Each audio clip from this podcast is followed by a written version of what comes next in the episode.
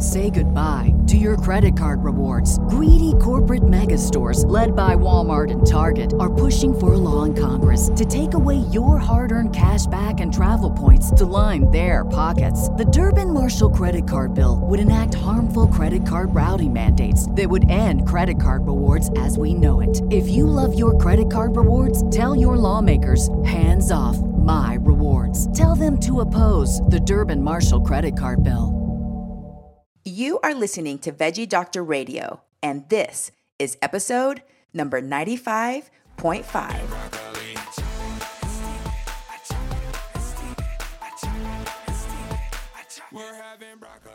Hey, I'm your host, Dr. Yami. I'm a board certified pediatrician, certified health and wellness coach, author, and speaker. I'm also a passionate promoter of the power of diet and lifestyle in preventing and reversing chronic disease and bringing joy and longevity into our lives. This podcast is focused on plant based nutrition, habit formation, motivation, and mindset so that you can have the tools to live the best life possible. Are you ready to get started? Let's do this. We're having broccoli.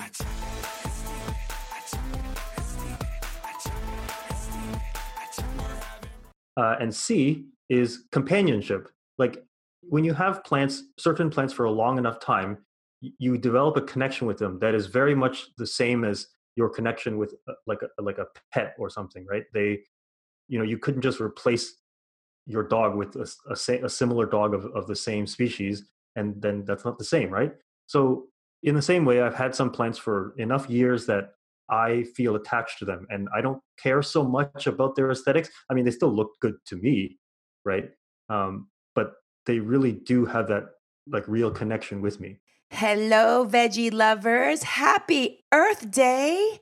Such a fun day for me because today is also the anniversary of my private practice, Nourish Wellness, the day that I opened my doors to my physical location. So this day has so much significance for me. And also just because what a cool day to celebrate the planet that we live on, to kind of reassess all the things that we're doing in our life to support our planet and improve sustainability. If you've been listening along this month, I have been doing a special series on sustainability and climate change. But today, I want to bring you something really fun.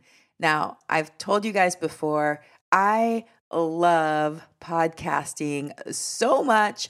I get to meet the coolest people. And what I love about having my own podcast is I can talk about whatever topic I want. You guys know that most of the time I'm going to talk about plant based nutrition and habits and lifestyle medicine and cool stuff like that. But today we are going to hear from a house plant expert. So we're going to be plantastic in a whole different way. The reason I have become interested in this topic is because I myself have started to delve into taking care of houseplants. Now, don't get any big ideas. Right now, I only have two plants at home and one at my office, but I feel very accomplished because I've had an orchid that has lived over a year and bloomed three times. Her name is Bella. And now I have a bromeliad that my husband gave to me this year. Her name is Betty. And my money tree at my office, who is named Mo. Anyway, so those are my three plant babies. And I wanted to learn more about raising houseplants, how to do it well, how to do it effectively. So I started searching on Instagram and different places, and I found the Instagram account Houseplant Journal and Darryl Cheng, who has this book called The New Plant Parent. And I loved his philosophy so much because it was so empowering. And you guys know that I love empowering things. I, I like to give you education and information that's going to help you feel more confident and give you the courage to try some of these new things or to persist in some of the things that you've been doing. And so I thought he would be just perfect for today.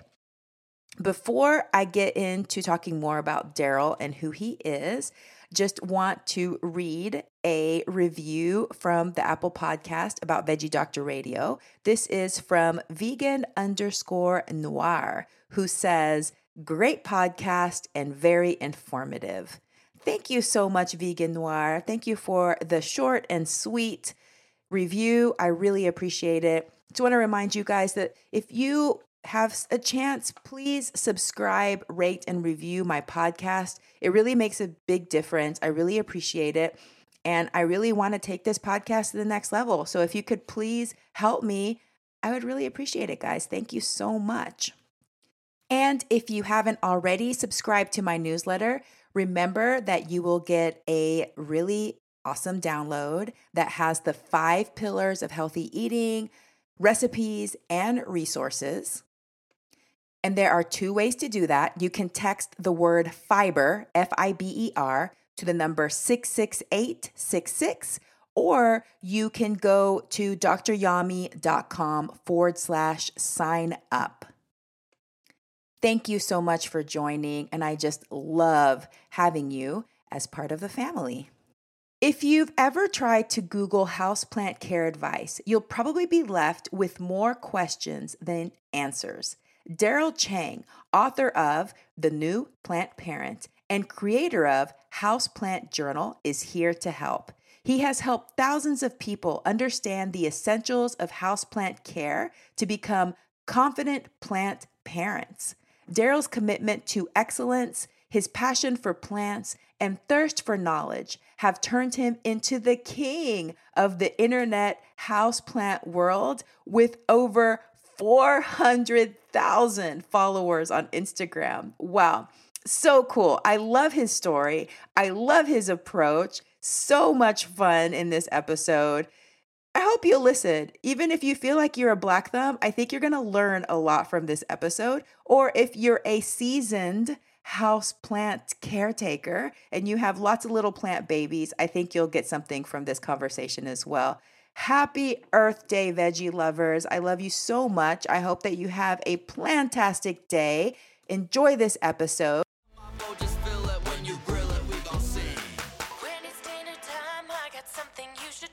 Well, hello, Darryl Cheng. Thank you so much for being a guest on Veggie Doctor Radio today. Thank you so much for having me. It's a pleasure to be here. Well, you know, one of the things I, I like to talk about a lot is plants, but I'm usually talking about eating plants and how, you know, eating plants is so beneficial for our health. But today we're going to take plants in a whole new light. We're mm-hmm. going to talk about raising house plants. So I really appreciate having you as a guest and somebody that can enlighten us in a whole new way at looking at plants. Mm-hmm. Yes, thank you for having me.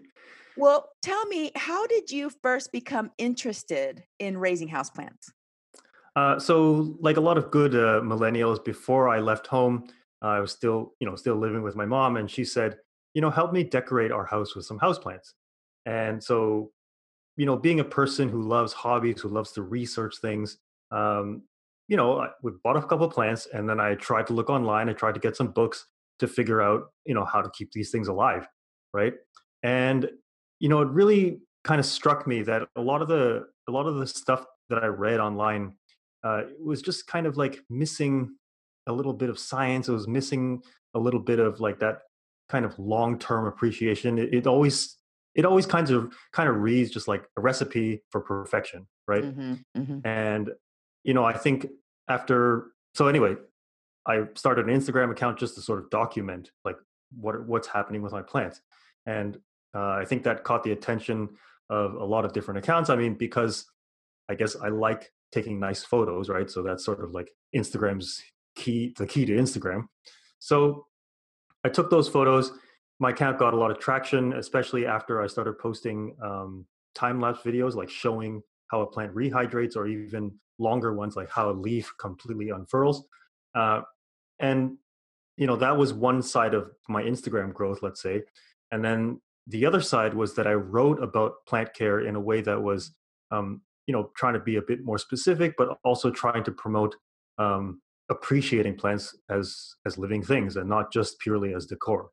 Mhm. Um, you know, and that's kind of how all of this got started. And you know, the the thing is, when you're on social media and anybody can sort of look at your pictures and your and your writing, uh, it caught the attention of a literary agent, and she said, "Hey, I think you can write a really good book about plant care, especially with your different perspective on it." And so we put together the proposal, and um, you know, fast forward another year and a half, the book came out uh, about last year this time uh, in March of March of 2019. Wow, congratulations. And I've read your book and I thought it was Thank so you, helpful. So uh, before your mom said, "Hey, help me with these houseplants," did you have interest in them at all? Uh, I mean, they did always fascinate me. I mean, the thing so actually back to that story about my mom asking me to do the plants is that you know she kind of put it on me to figure out how to take care of them, but it confused me because she said I have a black thumb, but then I thought, but mom, you taught me how to do outdoor gardening, like we raise, uh, you know, vegetables outside. It does, like why is there such a disconnect, right? And so that's where I discovered that this whole narrative of green thumb, black thumb is actually very prevalent, and I would say a kind of hindrance to people really understanding how to take care of plants indoors.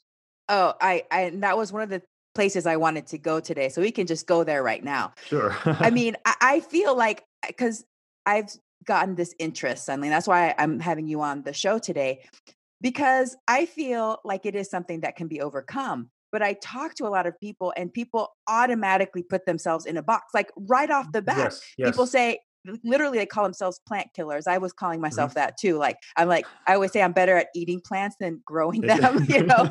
and and but there's other people that automatically have this confidence and say no i can grow anything i can help anything Mhm. thrive so why do you think so many people automatically put themselves into this category what makes people consider themselves quote plant Mhm. killers I, I think it has a lot to do with like co- kind of like two main categories because because I mean I've obviously now seen like thousands upon thousands of questions about plants, right?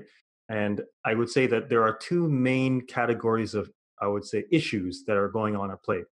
Number one is people's understanding of exactly how plants work is not quite clear, right? And then on the other side of it is that their expectations are that if I do proper care, everything will be perfect, Mm. right? And therefore, things like yellowing leaves or brown tips, instead of understanding that there are times when that just happens, uh, it's it's immediately seen as something wrong, right? Mm, and so then it, it starts the cycle of like uh, self-blaming and thinking like oh i'm not good at this right?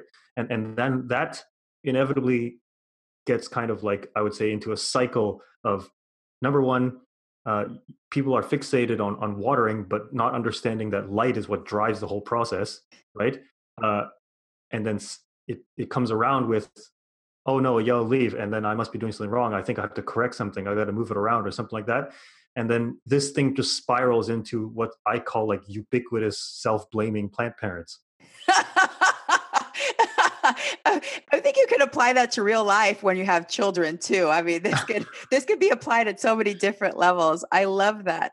Okay, well, you have taken a different philosophy, but before we get to your philosophy, which I love, can you tell me a little bit more about what the benefits are of houseplants in general? Why should we try to have houseplants? What what's good about them?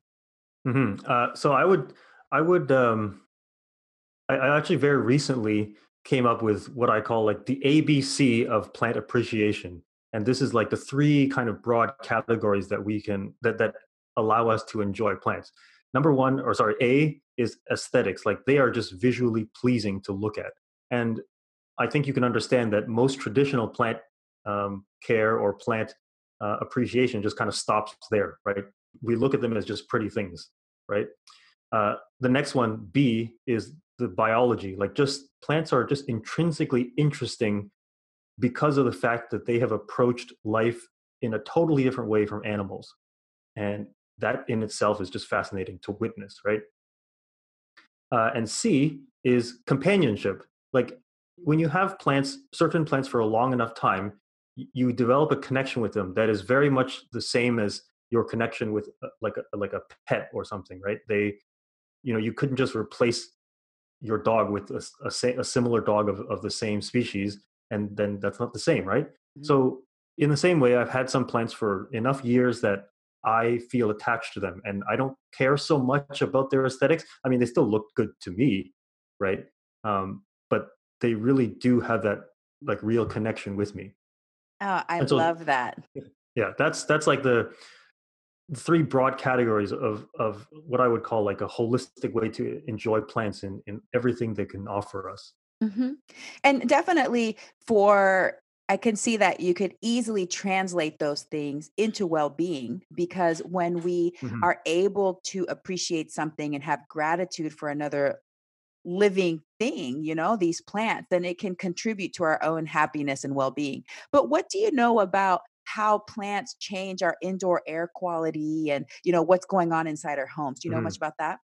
Uh, okay, so this is an interesting uh, uh, issue because it's, it's it's often been brought up that there was a NASA study in the 1980s that said that certain plants uh, are have ability to filter the air. Um, now the problem is with uh, you know what I'm, it's perfect that I'm talking to you about this because I'm sure that you have encountered um, maybe some headlines that misrepresent some other study, right? Absolutely. Especially when it comes to human health. That, I think that's that's probably more more so the case with with human studies, right? Uh, well, unfortunately, this is the case with this NASA study, mm. and it's like we have to look at it with with scientific literacy and understand that this NASA study was done in like sealed boxes in controlled environments, uh, and also the fact that we have a more recent understanding of soil microbes, which are really the ones doing the the the air filtering, and not necessarily just like the leaf tissues of the plant, right? So it's I mean, I hate to burst the bubble of, of hope here, but it's like plants themselves don't really filter the air to the degree that uh, would be would be touted in a in a commercial to say that you should therefore buy like 50 plants and your air will be clean. Like that's not really really the case. All right. Well no thanks for giving us the honest truth and that's why i have to have an expert on here because otherwise we would all just still be believing that. But regardless even if the plants aren't filtering our air they're giving us benefits not just the yes, aesthetics absolutely. the the appreciation of their biology and the companionship but also another hobby to have, something that we can learn and grow from, uh, another yes. challenge, which is how I'm approaching it right now as well. All right, mm-hmm. so now on to your philosophy. You know, when you first started this journey, you were looking on the internet. Maybe you bought some plants and read the little tags, which is what I used to do, just read the tags and try to understand what it means. But how is your overall house plant philosophy different from the usual advice that we may encounter on the internet or the little tags that come with the plants. Mm-hmm. So uh, I want to circle back to the the uh, kind of traditional philosophy that people approach plant care with. If I do this perfectly, the plant will look perfect all the time, right? And I think that that is really what is spinning around in people's heads every time they go and research anything related to plants. So my philosophy right away tries to pull you a little bit away from that, right? Uh, so number one, I say is uh, to understand your environmental conditions, and that means that you have to understand that if your windows, uh, I don't know, face another building and that the sun doesn't shine through for that many hours, you have to understand that that is a limitation of your environment. Um, whereas for some people who seem to do so well with plants, maybe if you just looked at the size and how less how unobstructed their windows are they they probably just have huge windows, right? So number one is understand your environmental conditions. Number two is try your best with care, which implies that you know we're all busy people. We have lives to live. We can't hundred percent devote our time to taking care of the plant. So we have to understand what's feasible for us. We have to understand that if you can't, um, you know, lift a heavy pot uh, to water it or something like that, maybe then you shouldn't try and have so many big plants. You can have fewer smaller plants, something like that, right? Mm. Um, so that's number two is to to try your best. Number three is to let nature take its course, and this one I think is the the most important because it now doesn't it doesn't kind of limit you to say that if the plant doesn't look so nice, it's therefore completely your fault. And I think that's that's something that people naturally gravitate towards, right? Like whenever they see a plant and if it's not looking so hot, they say, "Oh, who's taking care of this?" Right? Uh, that's that's that's going back to the whole like perfect care equals perfect plants philosophy that people are are naturally already um, predisposed to. So understand your conditions, try your best, and let nature take its course. When you have all three of these, then you you kind of like take a more holistic view of the fact that this is a living thing it is influenced by its environment and also your care but ultimately it is a living thing that will you know grow its course however genetics and and nature determines right? I just i i just my brain is spinning right now because i love this so much. The title of your book is the new plant parent and mm-hmm. you're talking about raising plants and you know being a first time parent to plants but this applies so much to human children as much it's so much that it's just like mind blowing to me i love mm-hmm. how your advice and the way that you approach it is so practical and adaptable but also forgiving knowing that these plants aren't supposed to look like picture perfect all the time. And if they're mm-hmm. not, it doesn't necessarily mean that you're doing something wrong. So it's no need to panic and all of a sudden, like you said, change everything up and, and mm-hmm. be doubting yourself. So that is such a great philosophy. Well, one of the things I learned from your book is really the most important thing when it comes to raising houseplants, which you've already mentioned. But for some reason, I never quite understood until you wrote it down. So, can you tell us what is the number one factor that determines plant health?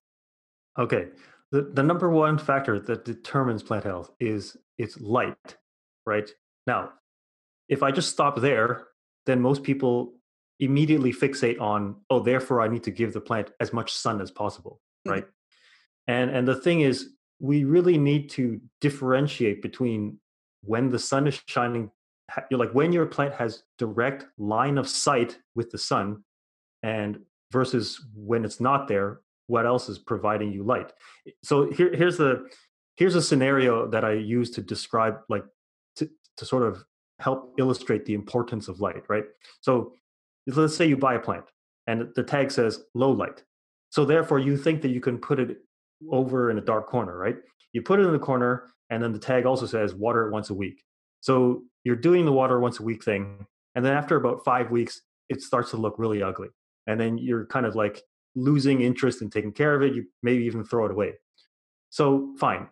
You want to try again. You you buy the same plant, and this time you try and say, okay, maybe I just need to learn better how to water. But so so then you start reading and now you're digging around and finding that oh they say to wait until the soil is drier. Maybe you need to pot it with something with more drainage. You need to use terracotta pots. You do all this stuff. You still put it in the dark corner and now you're waiting till the soil dries. And let's say now that takes two weeks. Well now you're watering every two weeks. And let's say now eight weeks later the plant is still looking just as bad as it did before. The the issue is not that you didn't water properly. The issue is that there was no light to drive the whole photosynthesis uh, process. Uh, in order to understand like what light is for a plant, if I put the plant in a dark corner, that's like telling a person, you know, for the next six months, you're only going to get to live if I give you one slice of bread a day. Like it's right down to the food, right? Because that's what photosynthesis is for. And I know that's kind of a harsh illustration, but I, I think people won't understand that unless I kind of slap them a little bit with it, right?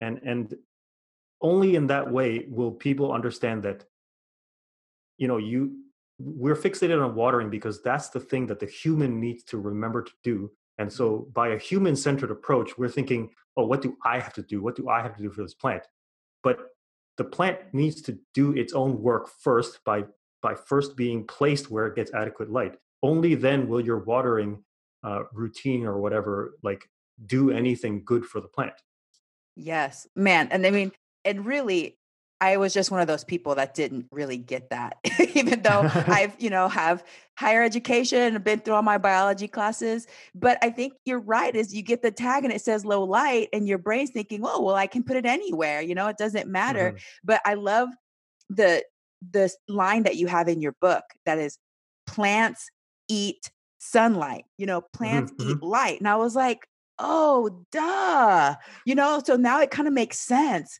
All these poor plants that I have been gracefully starving, as you put in your book, like there's some plants that just they are able to withstand that starvation a little mhm. bit longer, but they're still starving. So I feel really, really guilty now for all the plants that I've gracefully starved over the years. I, I would say that like the the whole like thrives in low light, and I'm saying this with air quotes here. Um, I think that was a miscommunication between horticulturalists and and interior designers. See, horticulturalists when they define low light, they're talking about like under a forest canopy, the sun may not peer through directly for several hours at a time. Maybe it just shoots through a little bit of the holes in the tree lines, and and even then, in a forest, it's not pitch black, right?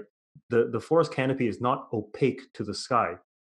Uh, so if I was to measure it, like I'm an engineer, so I love to have measurements. I love to have data, right? If you measure uh, the light under a forest canopy, you're probably going to get in a neighborhood of 100 foot candles to maybe 300 foot candles. And foot candles is just a measurement of light that horticulturalists use. Um, so, you know, let's say it's in the 100 to 300 range for most of the day.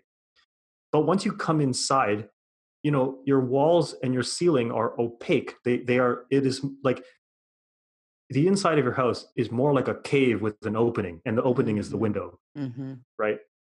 So at first, when I used to give advice about about light, at, at first I would say to people, "Oh, just measure it and make sure you don't have anything less than 200 foot candles." But the problem is, you know, not everyone has a light meter. Not everyone is crazy like me. I walk around with my light meter, and I just want to know what light is everywhere, right? Uh, so instead of doing the light meter thing, I looked at the situation and I said, "Okay, I have 200 foot candles right now. What is the environmental context that gives me 200 foot candles? And that was when i was standing next to the like close to the window with with an adequately wide view of the sky. You see when it comes to light it's very obvious to know that the sun is shining on the spot right? But mm-hmm. If you measure it that's probably going to be in the neighborhood of 3000 to 6000 foot candles but if the sun is not in sight but I'm measuring 200 foot candles. Well, what's the difference between 200 and 800? It's if I move closer to the window, getting a wider view of the sky. Mm-hmm. And and you know, me going through all this explanation, it's like it's it's a mouthful to explain all of this, right? So if the person is not willing to buy a light meter and understand the the dynamics of light, then the simplest way I can describe quote unquote bright indirect light is put your plant where it has the widest possible view of the sky. And number two, if the sun is going to shine on that spot for longer than, say, two or three hours, then you should block it with a white uh, sheer curtain. And only by saying all of that can I kind of you know eliminate all the ambiguity that comes from saying oh bright indirect light oh you're high medium low like that that has no context unless i have numbers and again unless you have a light meter there's no way for people to to sort of uh, calibrate their understanding with a light meter unless I calibrate it with like literally the view of the sky, like the width of the view of the sky. Yeah. Well, I mean, it helped me so much for your description that way because I can go around my house and look at areas where it's not going to be suitable to have a plant. And Absolutely. beforehand, I would have taken that first approach of like, oh, I want to plant here because this is where I have a space and I need to fill in this space, you know? Mhm. Um, so definitely that helped. And for people that really do want to nerd out more, if you read Darryl's book, he talks about different light meters or even apps, which I haven't explored yet. Right now I'm just trying to get my overall basic view. I have one plant that has lived for over a year. So I feel like Mhm. I deserve a trophy. It's an orchid, it's beautiful. Her name is Bella. And so I Oh, told my nice. husband this year that I think I'm ready for another one because he gave me for Valentine's the orchid last year. So he got me this year a bromeliad. Thank you for identifying it for me on Instagram. Mhm. And after reading your book, I was able to see okay, so these usually live like they're from Brazil originally, and this is the kind of area it lives in. So now it makes more sense. Like, put yourself in the position of that plant. What kind of light is it used to having in its natural habitat and its natural conditions and it makes so much more sense to me so i was able to pick a place in my house where it has that type of light and we'll see how long it'll Nice. survive so Yeah, good experiment okay so the other oh, actually, can I Uh, can I quickly interject about the bromeliad? So, again, back to the biology part. Uh, a bromeliad, after it flowers, meaning it has those colorful bract, Mhm. bracts, which is the technical name of that flower. Um, after it flowers, the main plant will eventually die, right? Uh, and what's going to happen is if the light has been good for the plant, then uh, during the time when the mother plant dies, little babies will grow off of the bottom. Mhm. So you should be paying attention to like the little crevices inside the leaves and just keep looking to make sure that, uh, or to hope that those babies are emerging.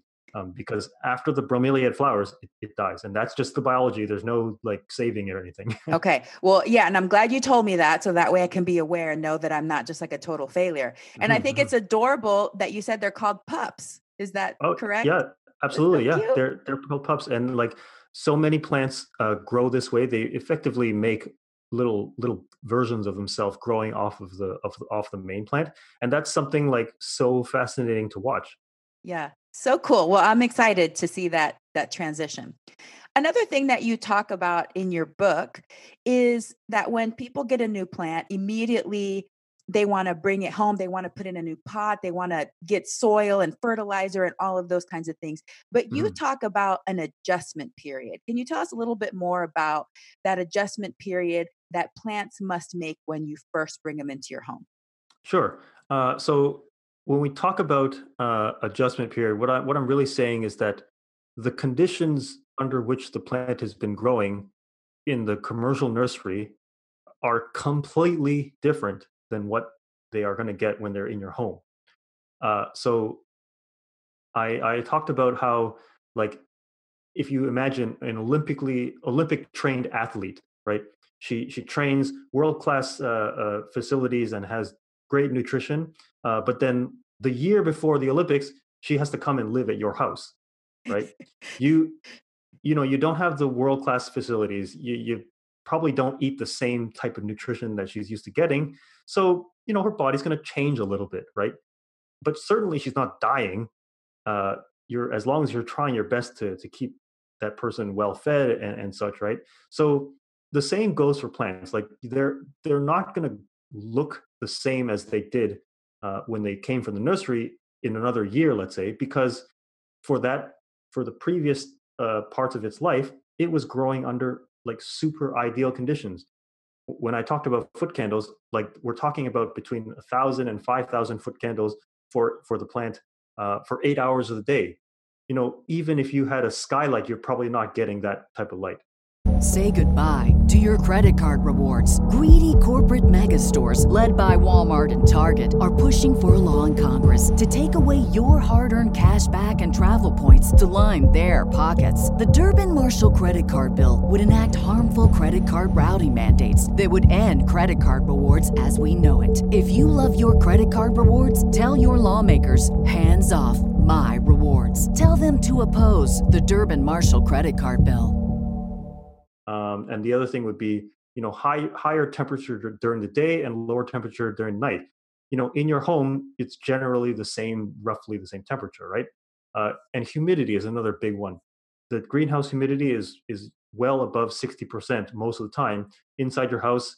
Um, in the winter it could be down to like twenty percent, but in the summer it's generally roughly the same as outside, right? But basically, what I'm saying is the indoor conditions are just so different. I would almost argue that they are harsh for the plant, right? Mhm. And that you just need to let the plant uh, shed some of its older leaves. Like I talk about yellowing leaves as as not not as just something that the plant is dying, but really more like the way a company, if its revenue annual revenue has has been reduced, they have to reduce headcount. They have to cut employees in order to make the whole balancing books, right? Exactly the same principles of happening to leaves. Like if you look at leaves, if you look at most of the leaves that turn yellow and fall off the plant, if you notice, they're most likely the oldest leaves, the lowest ones on the, the stem or something, right? And that naturally has to happen. It's not something that you should uh, frantically aim to try and avoid. It's it, it happens naturally.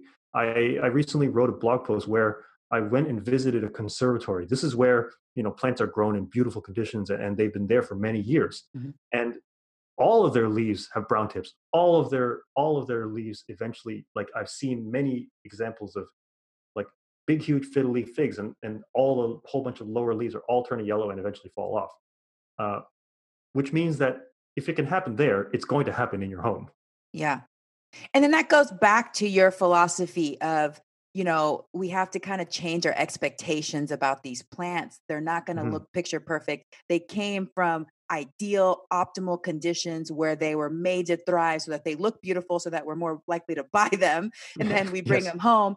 And I like how you said when you bring it home, try to keep more things the same. So don't change the pot right away because the pot that it was in was probably good while it was there at the nursery. Mm-hmm. So, really, our main job when we bring it home is to optimize the light situation for the plant and then mm-hmm. see let it adjust to our home yes. before we make any other big changes and don't get all worried and stuff about soil and fertilizing because that's what I would get stressed out. Okay, what kind of fertilizer do I need to have, and mm-hmm. do I mm-hmm. need to change the pot right away? Those kinds of things.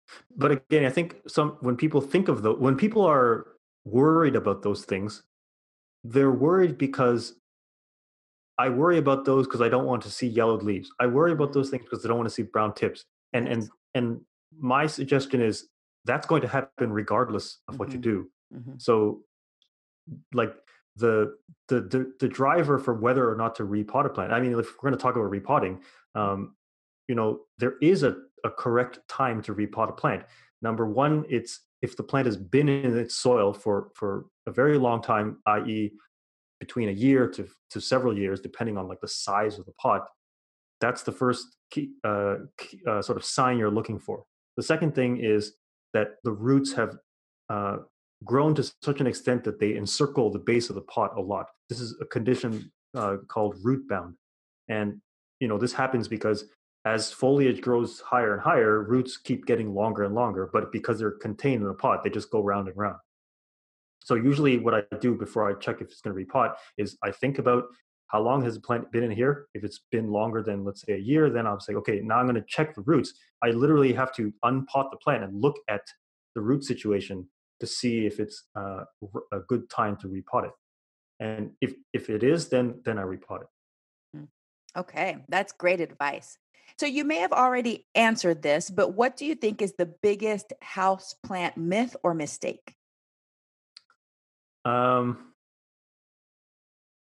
I, yeah, I did kind of already answer that with a very broad stroke of saying like pe- people think perfect care equals perfect plants. Mm-hmm. Um, I, would also then maybe if I go to the second one, which would be uh, that that they don't people don't tend to understand the the connection between water usage and and light intensity and duration. Uh, it sometimes when you read plant care, you you read it as though watering and light are just separate uh, factors that are all just in the mix, right? And if I was to relate this to uh, like a recipe, light is not just one of the ingredients. The ingredients for plants is carbon dioxide and water. Mm-hmm. Light is is the oven that powers the reaction that actually gets it to go together. Mm-hmm. So, you know, when you read a recipe, the oven is not listed as an ingredient. The oven is just assumed that you have one and that it mm-hmm. works.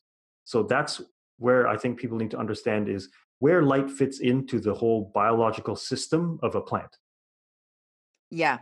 And kind of going back to what you were talking about at the beginning, if you got that plant that said low light and you put it in a corner mm-hmm. and it's not using light, so it's not doing that reaction, then it may not be using as much water. So you can actually overwater the plant when it you totally. have lower yes. light. And it's one of those things that I like you said, they're related, they're interrelated, they work together. So I did mm-hmm. not really know that and understand that. So now it makes more sense to me depending on how much light your plant needs that's a relationship that you need to kind of watch in the soil and how the plant is doing and really Absolutely. just being in tune with your plant you know it's, it's kind of like a really cool thing to think about your plant to be able to observe it, see how it's doing, touch the soil, see how the leaves are. It's a whole Mhm. different way of thinking about it rather than just looking at the tag and doing what the tag says.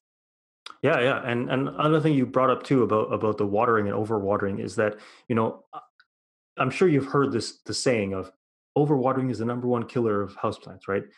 And my my argument to that is it's not watering too much or too often that makes a plant get root rot. It's not understanding that light is what drives water usage, right? Because if I again back to the story, if I had put that plant right up close to the window, then the only way that I'm going to cause root rot or quote unquote overwatering is if I'm literally like soaking it every single day, right? Mhm. But if the frequency of watering uh, can be varied and yet the plant still survives, then we shouldn't be fixated on like getting a frequency right. We should be fixated on knowing what the proper cue is to water a plant, right? Mhm. uh, and and of course making sure that that water is even being used in the first place, i.e., by putting it close to the window. When I like when I talk about watering now, I- I've come up with this good analogy to say that you know how often do you put gas in your car? If if I say that I have a Honda Civic and I put gas in my car once a week, that doesn't mean that if you also have a Honda Civic that you also must put gas in once a week. It's it's a combination of the car and also my own usage, right? So the the the the rationale behind the frequency of watering needs to be needs to be based on like a soil dryness cue and not just not just a time cue right Mhm. But every plant does have a difference as far as how dry they like the soil, right? So you just kind of have to also learn your plant and what it desires, what it likes to have. yeah and, and you know what so the, the second part of that lesson is that there are only really three broad categories of of soil dryness cues the first type is keep the soil evenly moist if you think about your ferns like maidenhair fern especially any very thin leaves plants where where they're used to being in the rainforest where it literally rains every day those are the plants where their soil needs to be mostly moist all the time Mhm. all right the second type is you let the soil get to partial dryness before you water it again and this applies broadly to like your tropical foliage plants the plants that are a bit thicker that can store a bit of water in their tissues right and the very last type is water when the soil is absolutely bone dry. This is your cacti, your succulents, anything that has really, really fat leaves that store, like they're used to infrequent rainfall, so they have to store as much water they can inside their bodies. And if you really, if you if you think about only these three categories, now when you go and look up any plant care advice, you're only going to find those three. If there's nothing, there's no other, uh, there's no other different permutation of it. That's great. No, this I think this is going to help so many people because I know I'm going to come back and listen to this episode again and again as I learn more about houseplants. But speaking of that, so say somebody has considered themselves a plant killer like I used Mhm. to. I'm no longer in that category by the way. I feel I have, have more confidence now. But say Nice, nice. person's like a black thumb or a, a plant killer. How do you think what would be your advice? Like if they wanted to start having houseplants, where should they start? Because it seems like it's overwhelming. Like what kind of plant do you choose? Do you choose it based upon what looks good to you, or do you choose it based upon what's quote easier to take care of? I know you probably don't like that term, but how, how do you start? Uh, I would I would say first just look at what windows you possibly have. Right, if your window uh, the sun is shining through it for most hours of the day, well then your options for what plants you can have there and that will grow well are more numerous than let's say if you had a north facing window where the sun never shines but maybe it's not that obstructed right? Mhm. so first thing i would do is evaluate your space. I, I think because effectively what i what i try to encourage people to think of their indoor space as is not just you're decorating with plants but rather you want to foster an indoor garden. And the thing that gardeners like outdoor gardeners understand is that they are at the mercy of nature so they don't buy um, plants that don't suit the light conditions they don't buy plants that don't suit their um, you know growing zones and all that stuff right Mhm. so indoors we kind of need to establish the same sorts of um, i guess standards right Mhm. so basically any plant that you look at that says that it can handle low light can be, uh, uh, you know, a good starter plant, provided you put the plant where it has the widest possible view of the sky. Mhm. Uh, so snake plant, ZZ plant, philodendrons, pothos, all of these plants that are considered easy and low light, put them right in front of your windows. All right. Now the next step is uh, watering. I guess is the, probably the easiest next step, right? Don't try and think that you need to follow a frequency. Instead, think of it more like I need to regularly check on the soil, you know, every couple days, right? So when you check the soil, if it's still, um, you know, mostly mostly wet or mostly heavy from having water in there, then you don't water. Uh, for the snake plant, let's say, or ZZ plant, only when the soil is totally, totally dry, then take it to your sink, soak it nice and evenly moist, and let the extra water drain away. And now you lift the pot and it's nice and heavy. That's a fully watered plant, and then put it back by the window. If you do that with a snake plant and a ZZ plant, you'll probably enjoy that plant for like five or six years. Mm.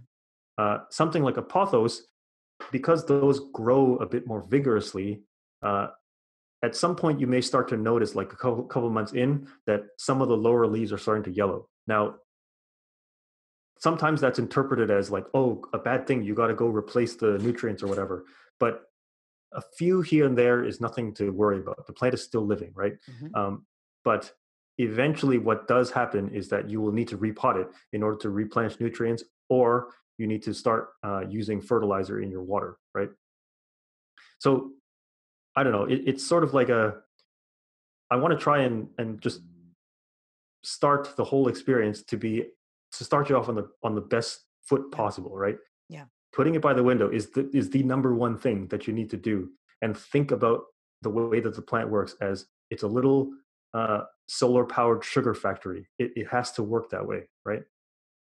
And then in terms of your care, it's like you got to be watching the soil dryness to water. It's not that oh I watered it this week, I shouldn't water it next week. It's like it's got to be by observing the soil. Mhm. Okay, great. So first, evaluate your space and see how much light you have. If you have one of those houses where you have a ton of natural light, you may have more options. Yes. If your light options are limited, then start with one of these lower light ones. But still, it needs to go next to the window so that it can have the widest view of the light. And then after that, start learning your plant to make sure you check in with it at least every couple of days, see how the soil is doing, and then you can continue to observe it and learn from it. Mhm. Is is it possible to live in a living space or to have a house where it's not suited for any kind of plant? Uh, I mean, if you lived in, let's say, like a basement flat, and your and your windows are very low to the ground, and maybe there's another house right beside it, and it's blocking the view. Um, you know, if I was to take a light meter and I would measure it, if it never gets any higher than say 30 foot candles, then you know you you're no plant would would grow all that well there, right? Mhm. And you know, in, instead of just trying to sell you more plants, I should be trying to say, well, no, you you have to understand that plants need an environment to grow, and if your environment is not suitable to grow, then you, you have to accept that. Now, when I say that, I don't mean that doesn't mean you can never have plants. If you really, really want to have plants, there's grow lights. Yeah. Grow lights, uh, especially are, you know, especially in today's day and age with LED technology, um, we've been able to make light at far more efficiency in terms of like usage of electricity and also brightness and you know less heat and also a much cleaner spectrum if, of light because you know sunlight has all the colors of the rainbow in it very strongly but other types of light their distribution their spectral distribution is not quite the same uh, but led is getting pretty close Mhm. so it is a definitely an option and something that I've used too. Like uh, I really wanted to have um, these ferns growing inside my shower, but my my bathroom has no windows at all. So what I did was on the other side of the glass of the shower, I had LED grow lights that were shining on the plant, and I flipped the cycle around where it was on for 12 hours overnight and off during the day. So effectively, that acted like a like a kind of night light for the bathroom to be lit up. Um, but that allowed those ferns to grow in there for almost a year. Wow, that's so cool. So, even if you don't have a lot of natural light, it's not impossible. You could look into getting grow lights. You can have your Mhm. little plant friend if you so desire. But there could be places where the natural light is not ideal for growing a thriving plant. So that's great. So, what about if a plant dies? And I'm assuming that there's some, just like you said, my bromeliad, if it doesn't have pups, then I'm that's it, it's gone. Is there like a debrief period? Like if if you're trying, you know, and you're you're trying to be patient and adaptable and everything with this plant, but it still dies on you. Is there Mhm. steps that you should take to try to determine why? Uh, you know, I would say, well, first, I would say in terms of the issue of whether a plant dies on you versus it just grows into a shape that you're no longer inspired to take care of it anymore and you quietly throw it away. You know, that that is a very real possibility. And I think it needs to be said because that's I would say makes up more than 50% of the you know people who call themselves quote unquote plant killers, right? Mm, Uh, and, and honestly, I've done that too. A plant is just no longer interesting for me to take care of, and it, it's growing all gangly or something like that, and it's just not, you know, bringing that joy anymore. So then sometimes, or or another thing too is pests. Like if pests start to Mm. infest it, and you know I just can't really get rid of them, I will do what I call like banishing it to outdoors to live the rest of its days until winter comes and takes it away, right? mhm. But anyway, uh, oh, we're talking about oh yeah, plants dying on you. Well, for me, because I'm so adamant about understanding the conditions and and acknowledging that I've tried my best, at that point, then I have to accept that maybe that species of plant just cannot uh, do well enough for me in the light condition that I have, right? Mhm. So, for example, perfect example, fiddle leaf fig. Everybody loves it, right? I don't really love it all that much because I've never had windows big enough and unobstructed enough to have a fiddle leaf fig grow to a satisfactory degree for me over any time. So I'm just not really drawn towards it anymore. Mhm. And that's sort of like this whole thing of not um, feeling like you're totally in control of the plant. Like you have to remember that your environment could just not be suitable for the plant. Yeah. And so don't take it personally, especially if you did your best and it's just a learning situation. Maybe that type of plant just isn't going to do well in your environment. So I, I like that approach too, because I do think that we do take it personally. You know, it's Yeah, like, yeah. dang, why didn't you live? You and, and- yeah and, and we i think we casually take it very personally because uh it, it's kind of cute to think of it as it was your responsibility right Mhm. and but but i think on a deeper level that thinking kind of um hurts the industry of plants in general and the whole hobby right because Yeah. if we make it all about it was all my fault then why would i continue with a hobby where i feel like i'm always blaming myself right Yeah. so I'm trying to give you reason not to blame yourself and to continue with the hobby. Like try the different plants and find the ones that do well in your space, and then you will like they'll bring you joy, right? Yeah. Oh, I love it. That's so great. Okay. So I want to know if you have a moment to tell us about your biggest house plant disaster. Do you have any good stories to make us all I- feel better about I, ourselves? I do, I do. Um, so this has to do with a pest called thrips. And the, the interesting fact about thrips is that whether it's singular or plural, it's always thrips with an S at the end. I Love always it. have to mention that. Anyway, but so, you know, one of my plants, maybe a couple, I brought them home and I noticed these tiny little uh, black insects very slow crawling on on the surface of the leaf, right? And that's one way you can identify them. The other way you can identify them is that uh, if you look really closely, their larvae are like light yellow and even smaller and crawl around on the leaves. So anyway, I noticed them on a couple of my plants. Unfortunately, I tried to fight them, meaning I tried to fight them with pesticides and things uh, for, for too long, such that they started to spread to my other plants. oh no. And I what what ended up happening was I had to throw away about like a good dozen plants, and but there was just a few that I just could not bear to throw away. And this is another issue about pests, which is that sometimes your number one course of action is to throw away the plant because you don't want to spread to the rest of your collection. Um, anyway, this is now three years that I'm pretty sure I'm still fighting the same strain of thrips that is on now like maybe just two or three of my plants like literally the same generation like uh, sorry the same the same like genetic line of thrips that has been going on for the past three years and all because like there was one or two plants i just couldn't bear to throw away and they lasted long enough to spread the the pest to other to other plants. And so i guess i'm sort of like um a little bit ptsd when i look at a leaf and i'm like oh my god is it a thrips? And yeah so it's it's uh that's that's my story. Oh man, that's painful though, you know, because especially for you, I mean, I, I've seen pictures of all your plants and you just have so many beautiful plants. And I know you've put so much time and care into them. So whenever Mhm. you feel like you have to throw them away for something like that, that's really painful. Do you name your plants? uh no i actually don't name them at all uh but i do talk to them like Okay, that well, that was like my next question is do you feel like talking to them helps them grow better? Uh, again, it's one of these like uh, kind of cutesy ideas, right?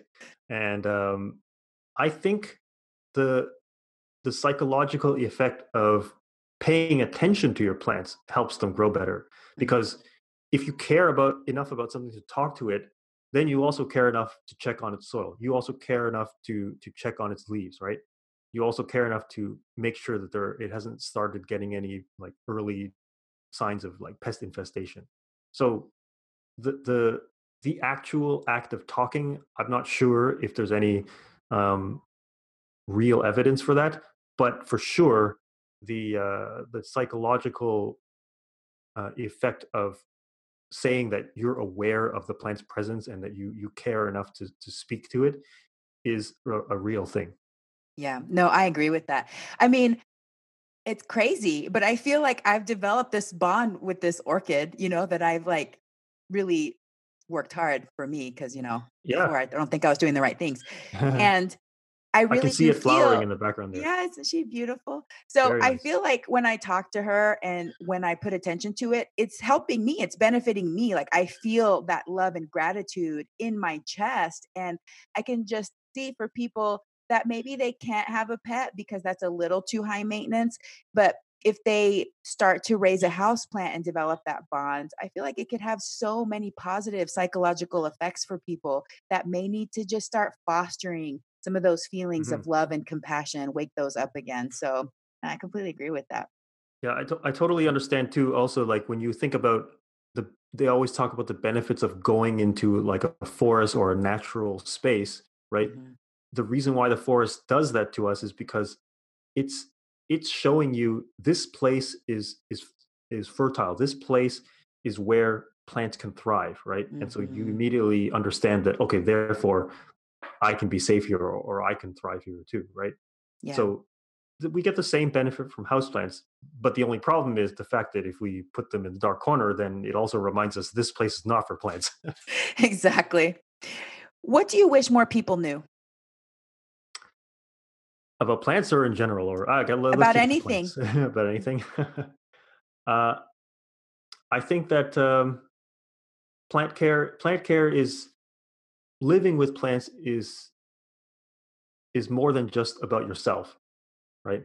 It's about our connection to the environment. It's about appreciating how there's different life forms out there um, that that have learned to survive in a way that's totally different from you, and that's something that should, uh, at least for me, it it opens up my eyes to the to the curiosity of science and to want to understand biology and and all this stuff. And it's just yeah, I think that's that's that's how I see plants as like a window to to that that bigger world. I love it. That's beautiful. Well, what personal habit are you most proud of? How did you develop it and how do you maintain it? And it could be about anything. It doesn't have to be related to plants. Um, well, I mean, I, since my brain is on plants, uh, I would uh, I would say it's that I have a very a very good developed habit of understanding how to enjoy living with plants and accepting all all of its parts of its life cycle, all of its um, blemishes and imperfections, and that it makes for a very rewarding hobby.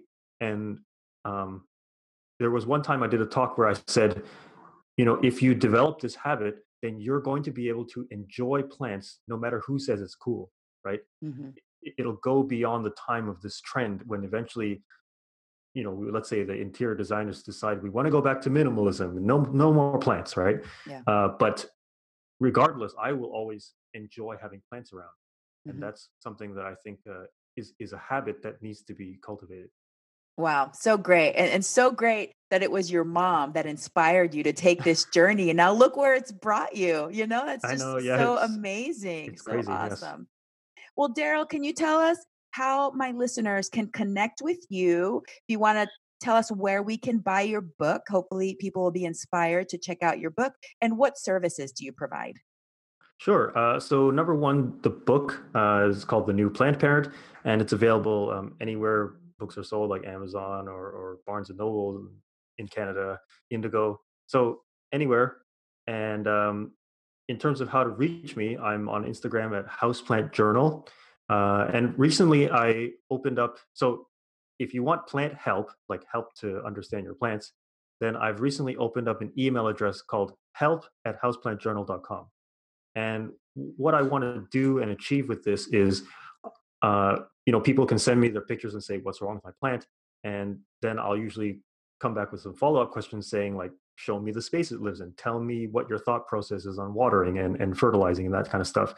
And, and I hope that therefore I can uh, understand and have more data on how plants grow in, in real spaces, right?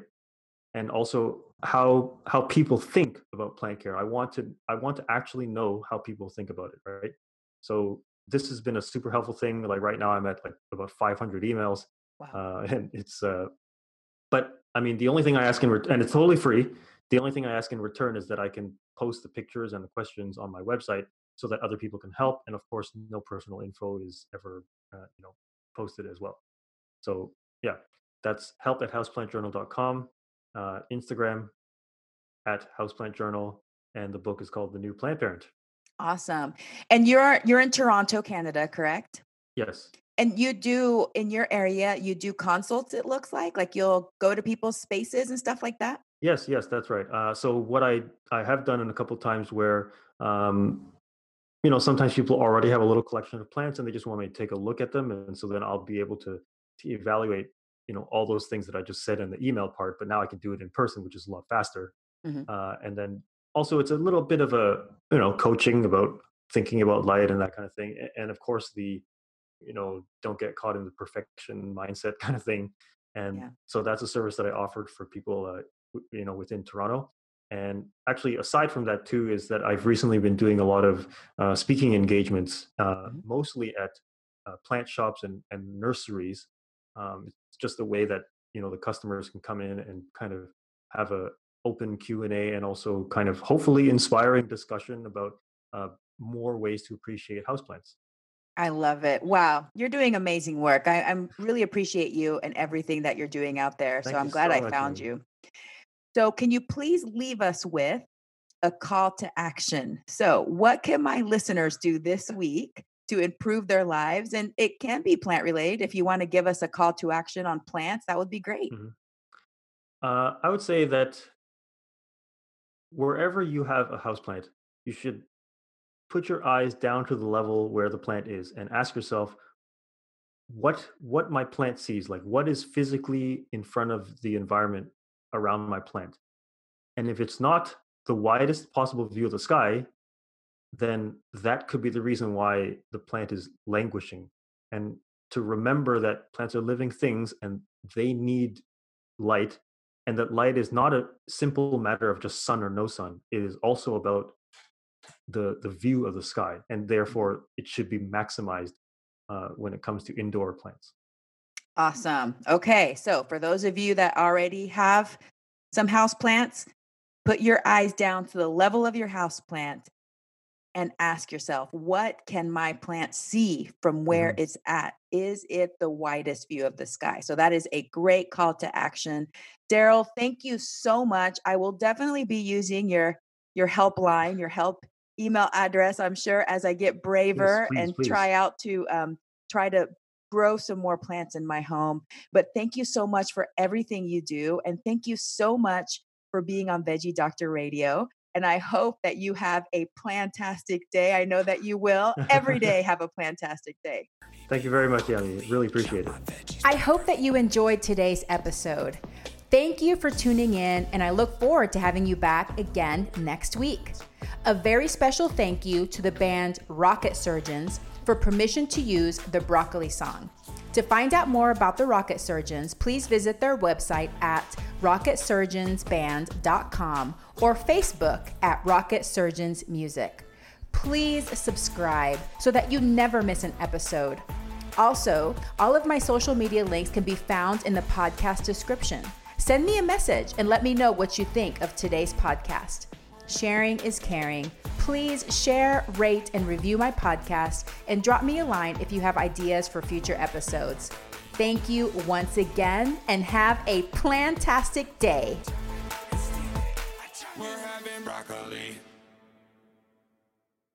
Say goodbye to your credit card rewards. Greedy corporate mega stores, led by Walmart and Target, are pushing for a law in Congress to take away your hard earned cash back and travel points to line their pockets. The Durbin Marshall credit card bill would enact harmful credit card routing mandates that would end credit card rewards as we know it. If you love your credit card rewards, tell your lawmakers hands off my rewards. Tell them to oppose the Durbin Marshall credit card bill.